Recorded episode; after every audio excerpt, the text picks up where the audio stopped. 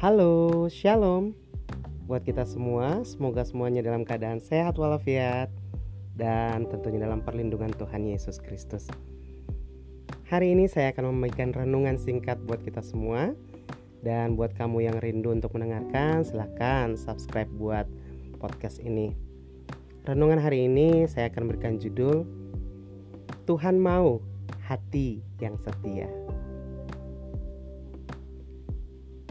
Saat mencari pasangan, pasti kita akan memilih seorang yang bisa setia.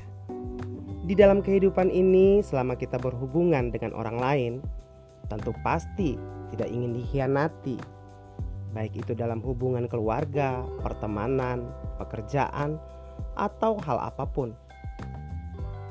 Kita sering kali menuntut orang lain untuk tetap memegang janji yang telah mereka sampaikan kepada kita akan terasa begitu menyakitkan bila ternyata kita dapati bahwa mereka ingkar janji.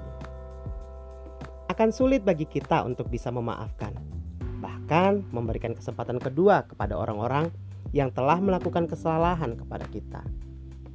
Kita mungkin cenderung menghindari mereka agar tidak dikecewakan untuk kali yang kedua. Pernahkah kita memikirkan hati Tuhan bila begitu banyak anak-anak Tuhan yang tidak bisa setia kepadanya? Hmm, bahkan kita sendiri pun masih kerap kali mendukakan hatinya hanya demi melayani kepentingan-kepentingan pribadi kita.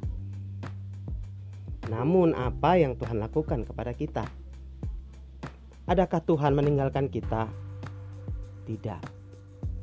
Tuhan tetap setia menjaga kita Tuhan tetap setia memelihara kita. Tak terbatas pengampunan Tuhan dan tak terhitung kasih setianya kepada kita. Sampai hari ini, Tuhan masih terus setia dan menyelidiki hati anak-anaknya. Tuhan mencari hati yang setia kepada anaknya. Tuhan akan memakainya lebih lagi dan lebih lagi.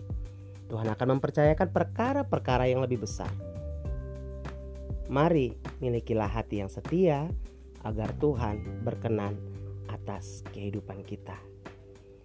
Terima kasih, Tuhan Yesus memberkati kita semua. Have a blessed day.